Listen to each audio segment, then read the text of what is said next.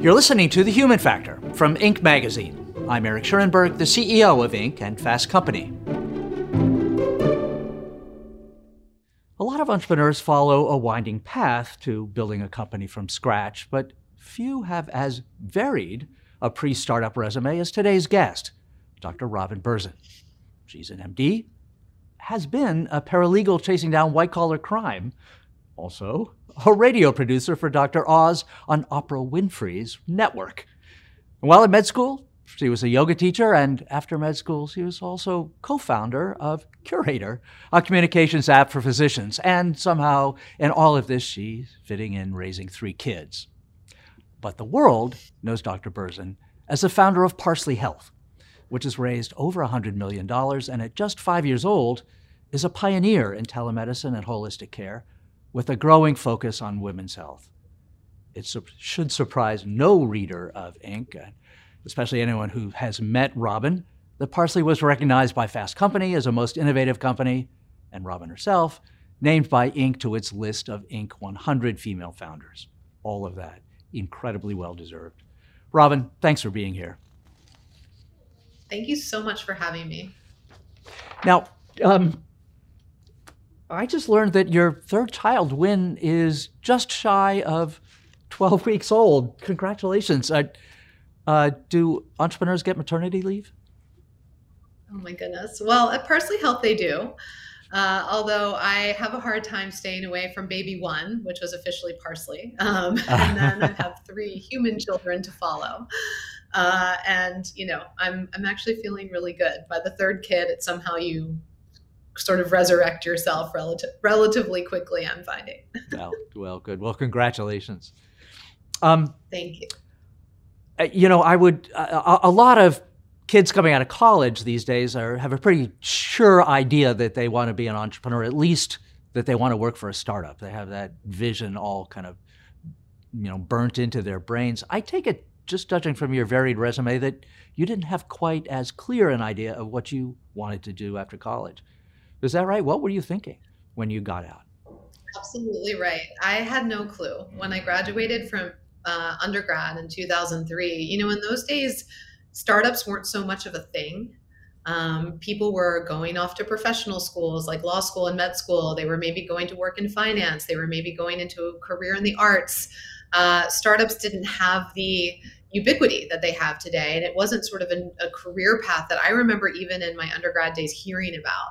And so when I graduated in 2003 with a liberal arts education, I really wasn't sure what I wanted to do. And so I can't believe you found that. But my first job out of school was as a paralegal at the U.S. Attorney's Office, Southern District in New York. And I learned so much from that job, and I'm so grateful to that job because it taught me exactly what I don't want to, didn't want to do. I'm so grateful somebody prosecutes securities fraud, but it shouldn't be me. And it was there that I really started finding my interest in health and in wellness, and ultimately made the decision going to go to medical school. But uh, yeah, it definitely took me a couple stops to find my way there. Um, yeah, I kind of had the same experience. For a while, I had decided that as a journalist, I would stop writing about rich people and become one. So I left journalism and went to Goldman Sachs, where uh, I ran away screaming after just a few months, realizing that that was exactly what I did not want to do. Um, what did did something trigger the the decision to go into medicine?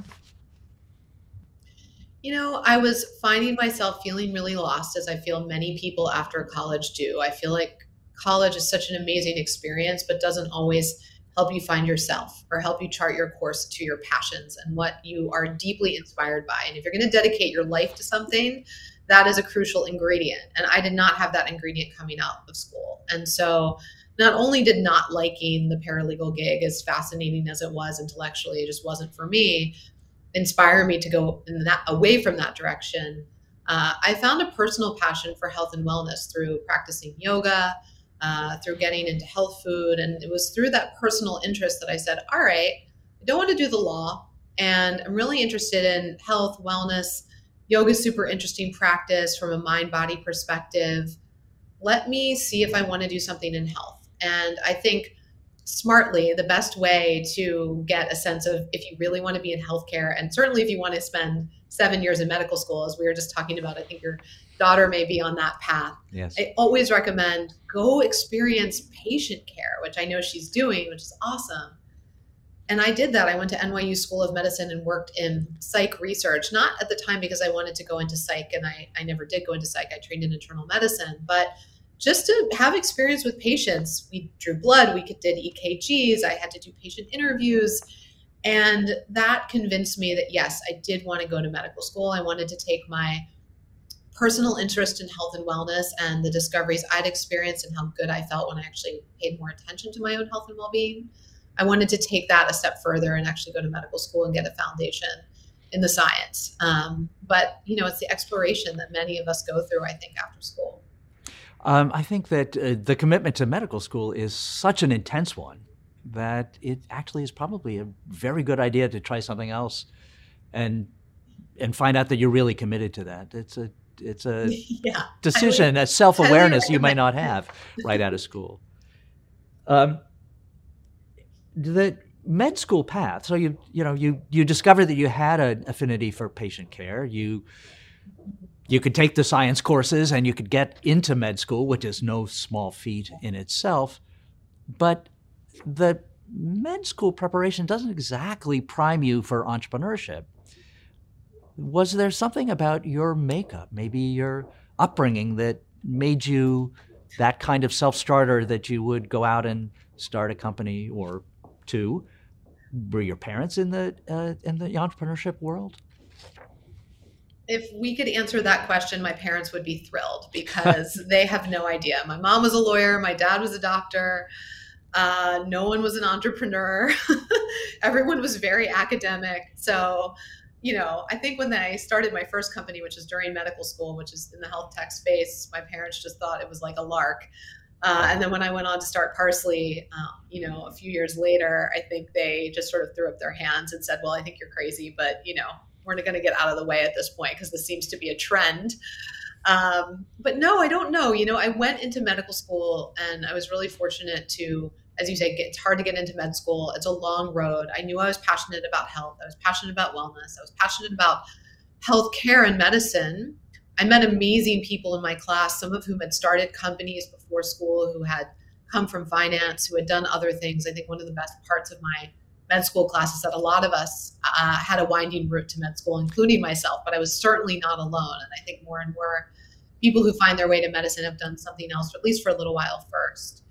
And for me, I think I'm just one of those people who, when I see problems, I want to fix them. And I also want to fix them a little bit more at scale.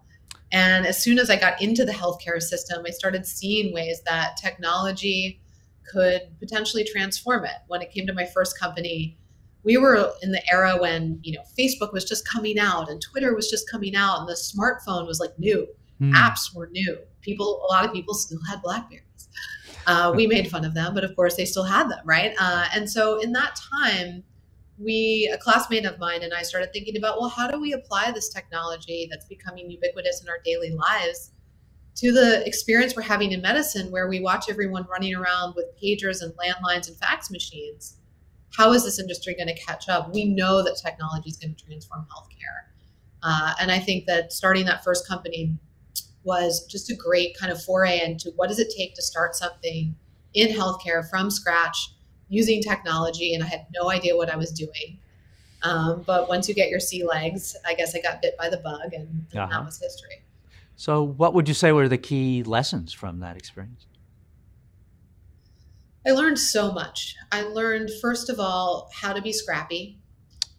In medicine, we are often perfectionists, right? Because someone's life is on the line. And even if their life isn't literally on the line, as in it's not an emergency situation, we as doctors hold that weight on our shoulders in everything that we do. And so, medicine, as a result, being as it should be, very safety focused, is very hierarchical and very slow moving, right? Startups are the opposite you have to be willing to put something out there, even when it's a little janky, even when it doesn't look perfect, even mm-hmm. when the website doesn't look exactly like you want it to. You have to be willing to fail fast and learn from those failures quickly. And so, even though I was only with that first startup for a little over a year, I I really learned so much about not just the tactical things, how to design and build an app, how to get a logo built, how to hire a CTO, things like that. But mm-hmm. I learned to adopt a mindset that I, as you mentioned earlier, really isn't taught in medicine, which is to be willing to fail quickly and try things. And I think that is something that, as an entrepreneur, especially in today's fast-paced world and a technology in the technology space, you have to have. Because if you wait for it to be perfect, it's over. That's uh, that's really interesting. Yeah, that is a, a, a total break from the mindset around medicine. Well, speaking of total breaks, you you certainly have hit your stride with Parsley, and yet Parsley itself, in its philosophy, is a severe break with uh, the reigning philosophy of medicine, which is all about waiting until people are sick to treat them. Did you face a lot of skepticism when you described your vision for Parsley? You know, my vision for Parsley was really born out of what I saw in my training. And in residency, I had an amazing training in med school and in, and in internal medicine. But what I saw, especially in our outpatient clinics and our primary care space, was that we are managing all of these illnesses that are driving 90% of our healthcare costs chronic that are largely chronic illnesses things like diabetes gastrointestinal disorders depression and anxiety, autoimmune conditions, hormone imbalances, infertility. These are things that people live with for years, if not decades. And what they all have in common is that they are often lifestyle modifiable or even reversible. So, what we eat, how we move, how we manage stress, our environment has a huge import for these types of diseases that are, again, driving 90% of our healthcare costs. And yet, in the medicine I was trained to prescribe literally on a prescription pad, the only tool in my tool basket was a, was a pill. Uh-huh. And also, the medicine that I was, medical system I was entering into was largely reactive, episodic, transactional, 15 minute visits. I would spend two of those 15 minutes frantically signing prescriptions, and sometimes I'd be handing somebody a stack of 8, 10, 12 prescriptions to go fill at the pharmacy. Because again, in those days, it was actually still on paper, scarily enough. Uh, and I just thought we have to have a more proactive, preventive, and holistic approach to health. This isn't working. Our healthcare costs are escalating. We're trying to get those costs down, but we're trying to get those costs down by essentially squeezing the patient experience. Right. We need to look at the root cause of what is driving these conditions. We need to understand that if your asthma is due to a dairy allergy, not all the asthma medication in the world is going to shut down your asthma and you need to stop eating the food that you're allergic to. And so we need to take a pause, be proactive, be preventive, look deeper, and of course use data to do all of this in a smart way. And so I would say to get to your question, when I launched Parsley, to be honest with you, I didn't face so much skepticism from the medical system because we started in direct to consumer and we really started just offering our services to people who were sick of bouncing between PCPs and specialists and Dr. Google and weren't getting the help they need needed. They were desperate for our care. And so that's what I was focused on. How do we provide great care for people who need it that they're not getting else? To get started, you you took uh, money from uh, venture capital. Um, it's a truism that it's harder to raise capital as a woman than it is as a man. That's just been borne out by the statistics. Um, you were pregnant as you were um, making the rounds, um, at least part of the time, and you know I would imagine that that plus the fact that you were envisioning a, a pivot in the way you treated patients, all of which may have been very unfamiliar to a male group of venture capitalists. What was your strategy for raising money and getting your vision across? You know, I had no idea what I was doing, raising money. We'd raised money for my first company, but at the time, with uh, Curator, my co founder was largely um, owning that piece of the work. So I didn't have tangible experience raising capital. Uh, and in 2017 when we raised our seed round, uh, which was just a couple of million dollars, which now nowadays that's like you know nothing, but in, at right. the time felt like an astronomical amount. In 2017, I was pregnant. Uh, the only funding that I've raised not pregnant was our Series A, which was in the spring of 2018. So we raised our first, you know, sort of meaningful capital in 2018, which is 10 million. Uh, and I was not pregnant for that round. Every other capital time we've raised capital, I've been pregnant, um, which is just I'm excited for that to stop now. I'm done. I'm done having kids. Everyone, it's over.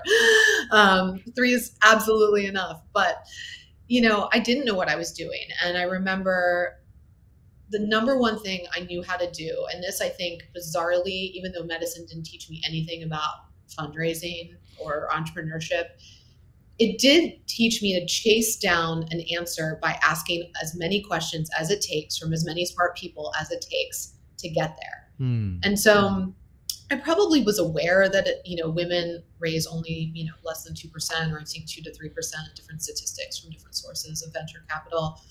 To be honest with you, I blocked that out because I didn't feel like that being aware of that or worrying about that too much was going to help me.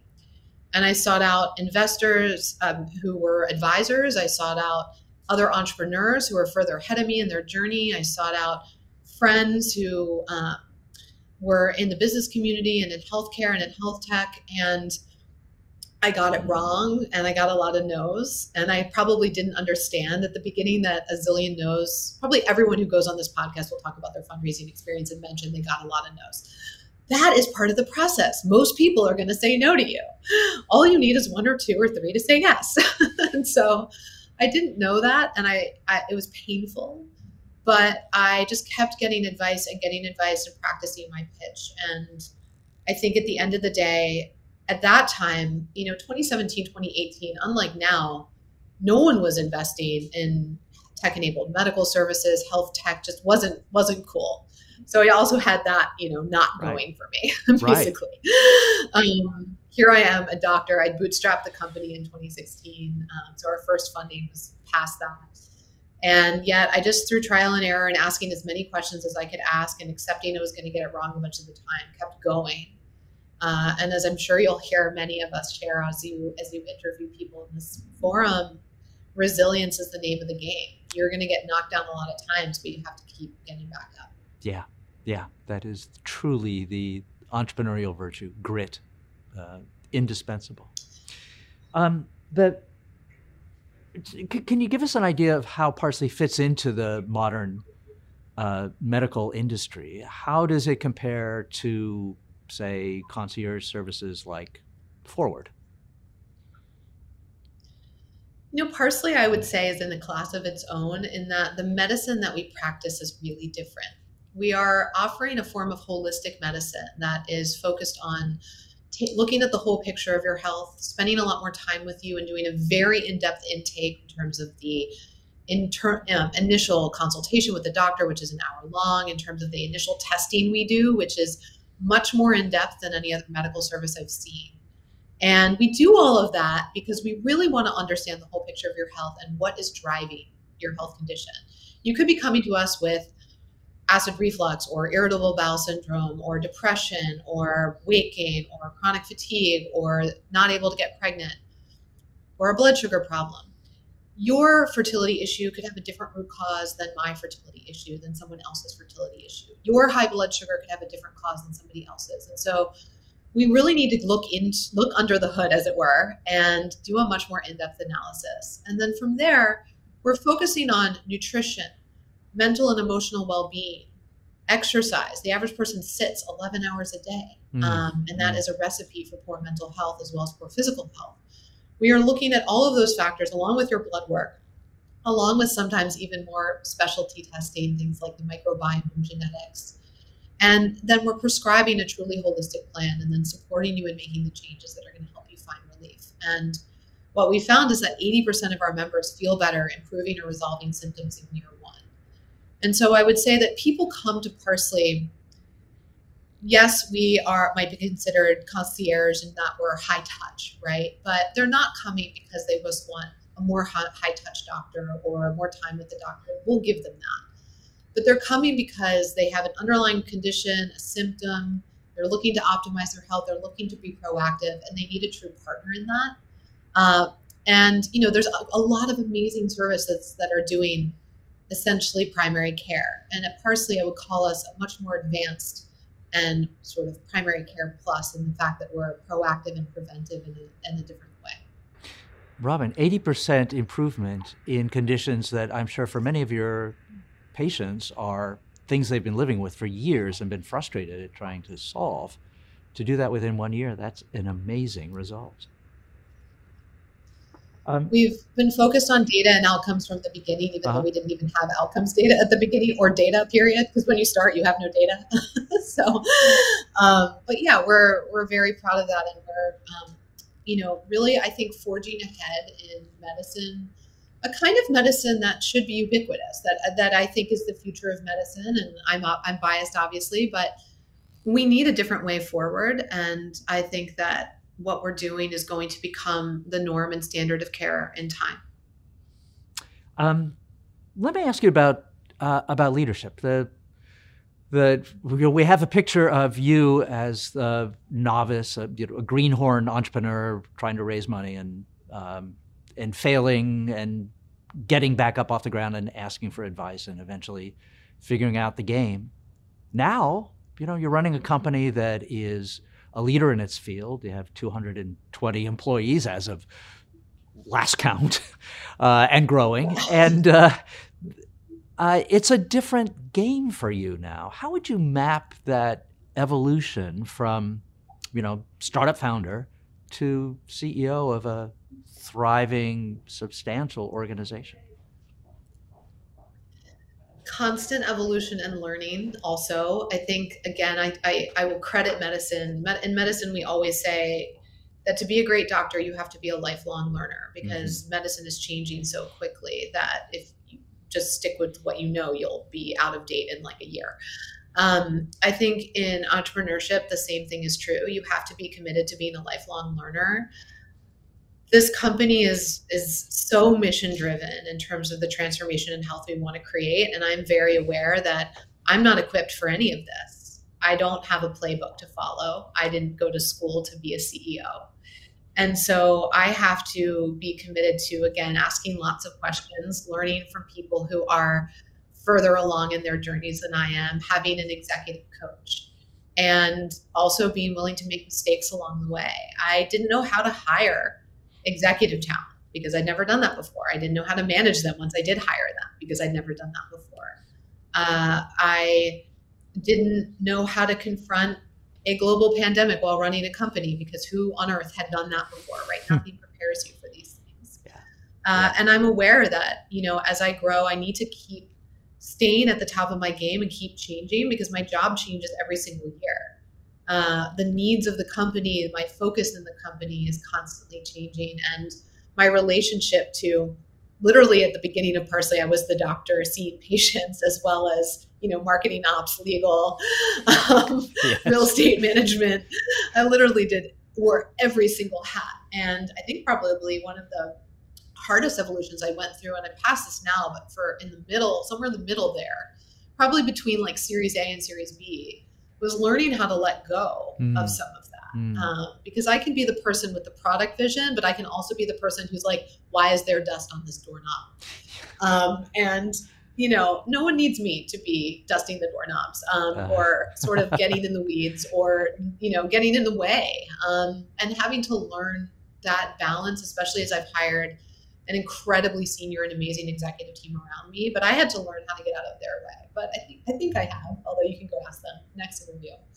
um, well, uh, CEO to CEO, I have to say that is a really difficult thing um, for someone to learn. Uh, he said, um, CEO doing a podcast, but well, let's let's get past that.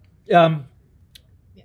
Let's talk about that that global pandemic, which no one was prepared for. Um, that must have been a particular challenge. I remember reading about Parsley at the beginning of 2020, and the article was admiring the beautiful design of your offices. Uh, and then, you know, six weeks later, no one was coming to those offices. Tell me how you led the company through that that incredible pivot. You know, first of all, as I said earlier, nothing prepares you for that, and the stress that I think every one of us in a leadership role felt around wanting to make sure that our teams were okay, that people were able to work from home, the denial that some of us were in. I certainly was at the beginning. I was like, we'll be home for a couple weeks. I was wrong. That was wishful thinking. uh, I think none of us knew what we had our arms around. You're laughing because I know you were, we were probably thinking that too. Everyone did. Uh, I think needing to manage a healthcare service in that moment and figure out what was safe for our team and also how to do best by our patients was particularly challenging. Um, one of the places where my team had to push me, I'll share, in total vulnerability was in uh, closing the clinics. I really didn't want to. Mm-hmm. I really didn't want to. And I felt, even though Parsley Health is not an emergency service and most of our members pre COVID, and I'll get to this in a moment, were already using Parsley via telehealth, uh, largely actually more than they were coming in person, in mm. even in places where we had clinics. Uh, so telehealth was norm- pretty normal for us at, at, the point that this all happened. Really deeply didn't want to shut shut our doors because I felt such a commitment to patient care and to being on the front lines with everybody else, right? Even though I had friends who were literally in the hospitals, you know, in a type of medicine that I, you know, we weren't we weren't practicing. Um, but ultimately, the decision was made because we did we're doing everything over telehealth uh, for a period of time for about a month and a half a little longer in New York than in LA um, to close and to bring all of our providers home. One of the hardest decisions I ever had to make because I was so resistant to doing that. Uh, but I had to balance the needs of the team, the unknowns on the ground, uh, team safety, and patient care all at the same time. We reopened our clinics in late June, uh, late June, early July 2020 um, once there were protocols in place that made us feel like we could do so safely and see patients in person safely. But I'll tell you, it was such a hard, such a hard call.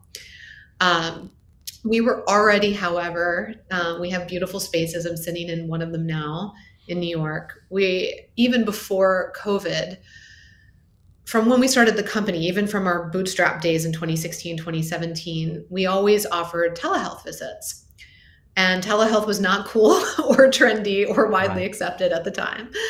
Uh, but I always believe that medicine should just be where you are. We're busy, we're running through our lives. And at that time, as consumers, we were used to FaceTime or Zoom or other types of video communication. And so uh, we could offer secure telehealth visits. And as a direct to consumer service, all we were beholden to was what would make our members happy. So, uh, we were doing our initial visits in person, but about 90% of our patient interactions, even for our local members, was online.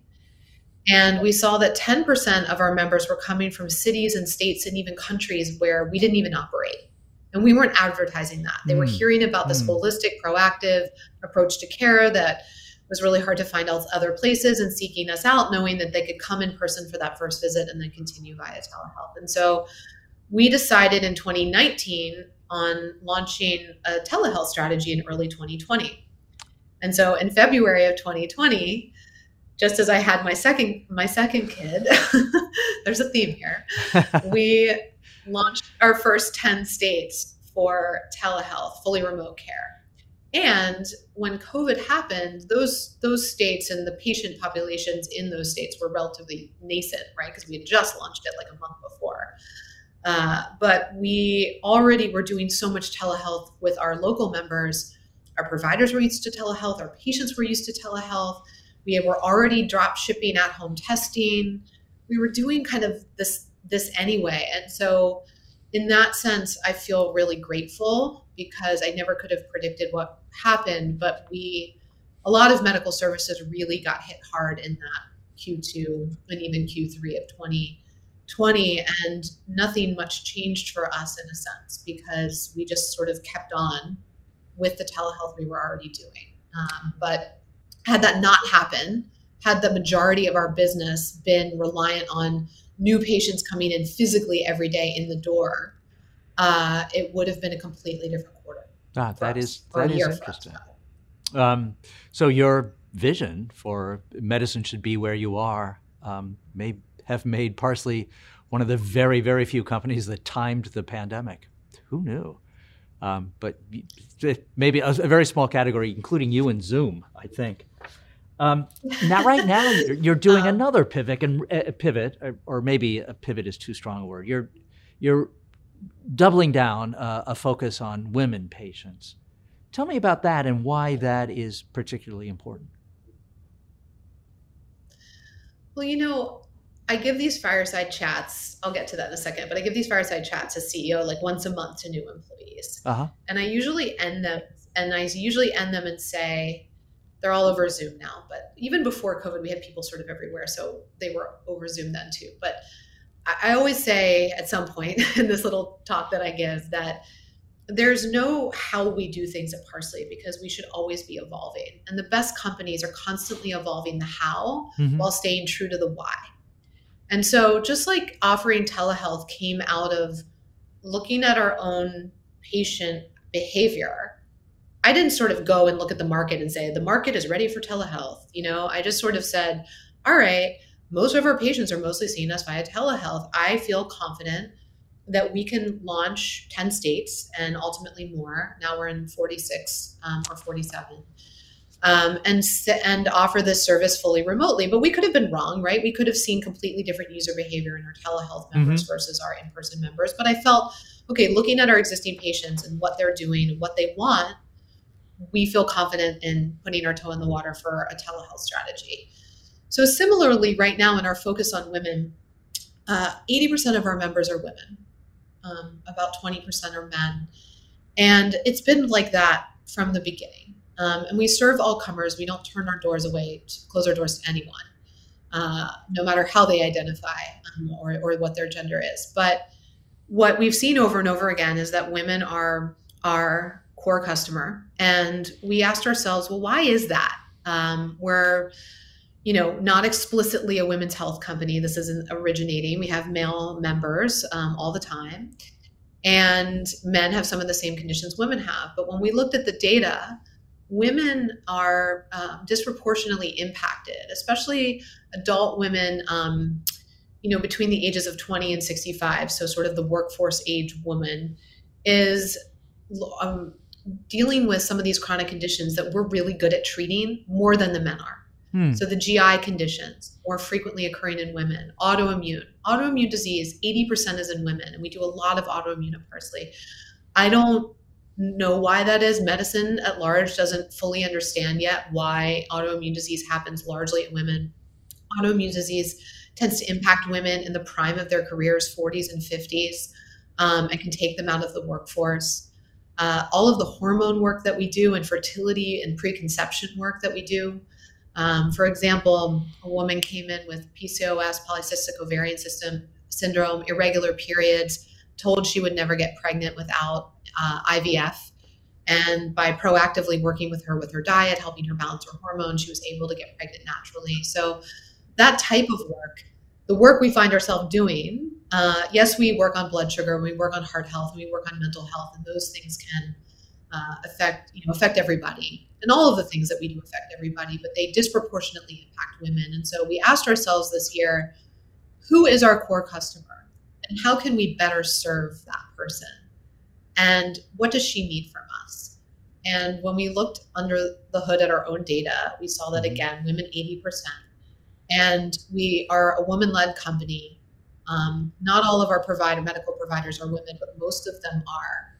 Because coming out of primary care fields, most doctors today coming out of primary care are women, or in primary care fields are women.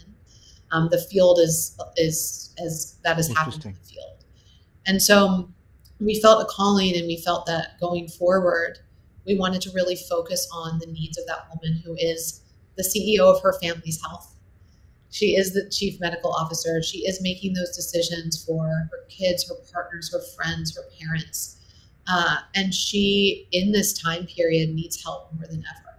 Um, as we've seen, and I think as, as Inc. has reported on really beautifully, women are dri- dropping out of the workforce in droves. And so we felt that by focusing on this core customer, we'll be even more successful and also do a better job.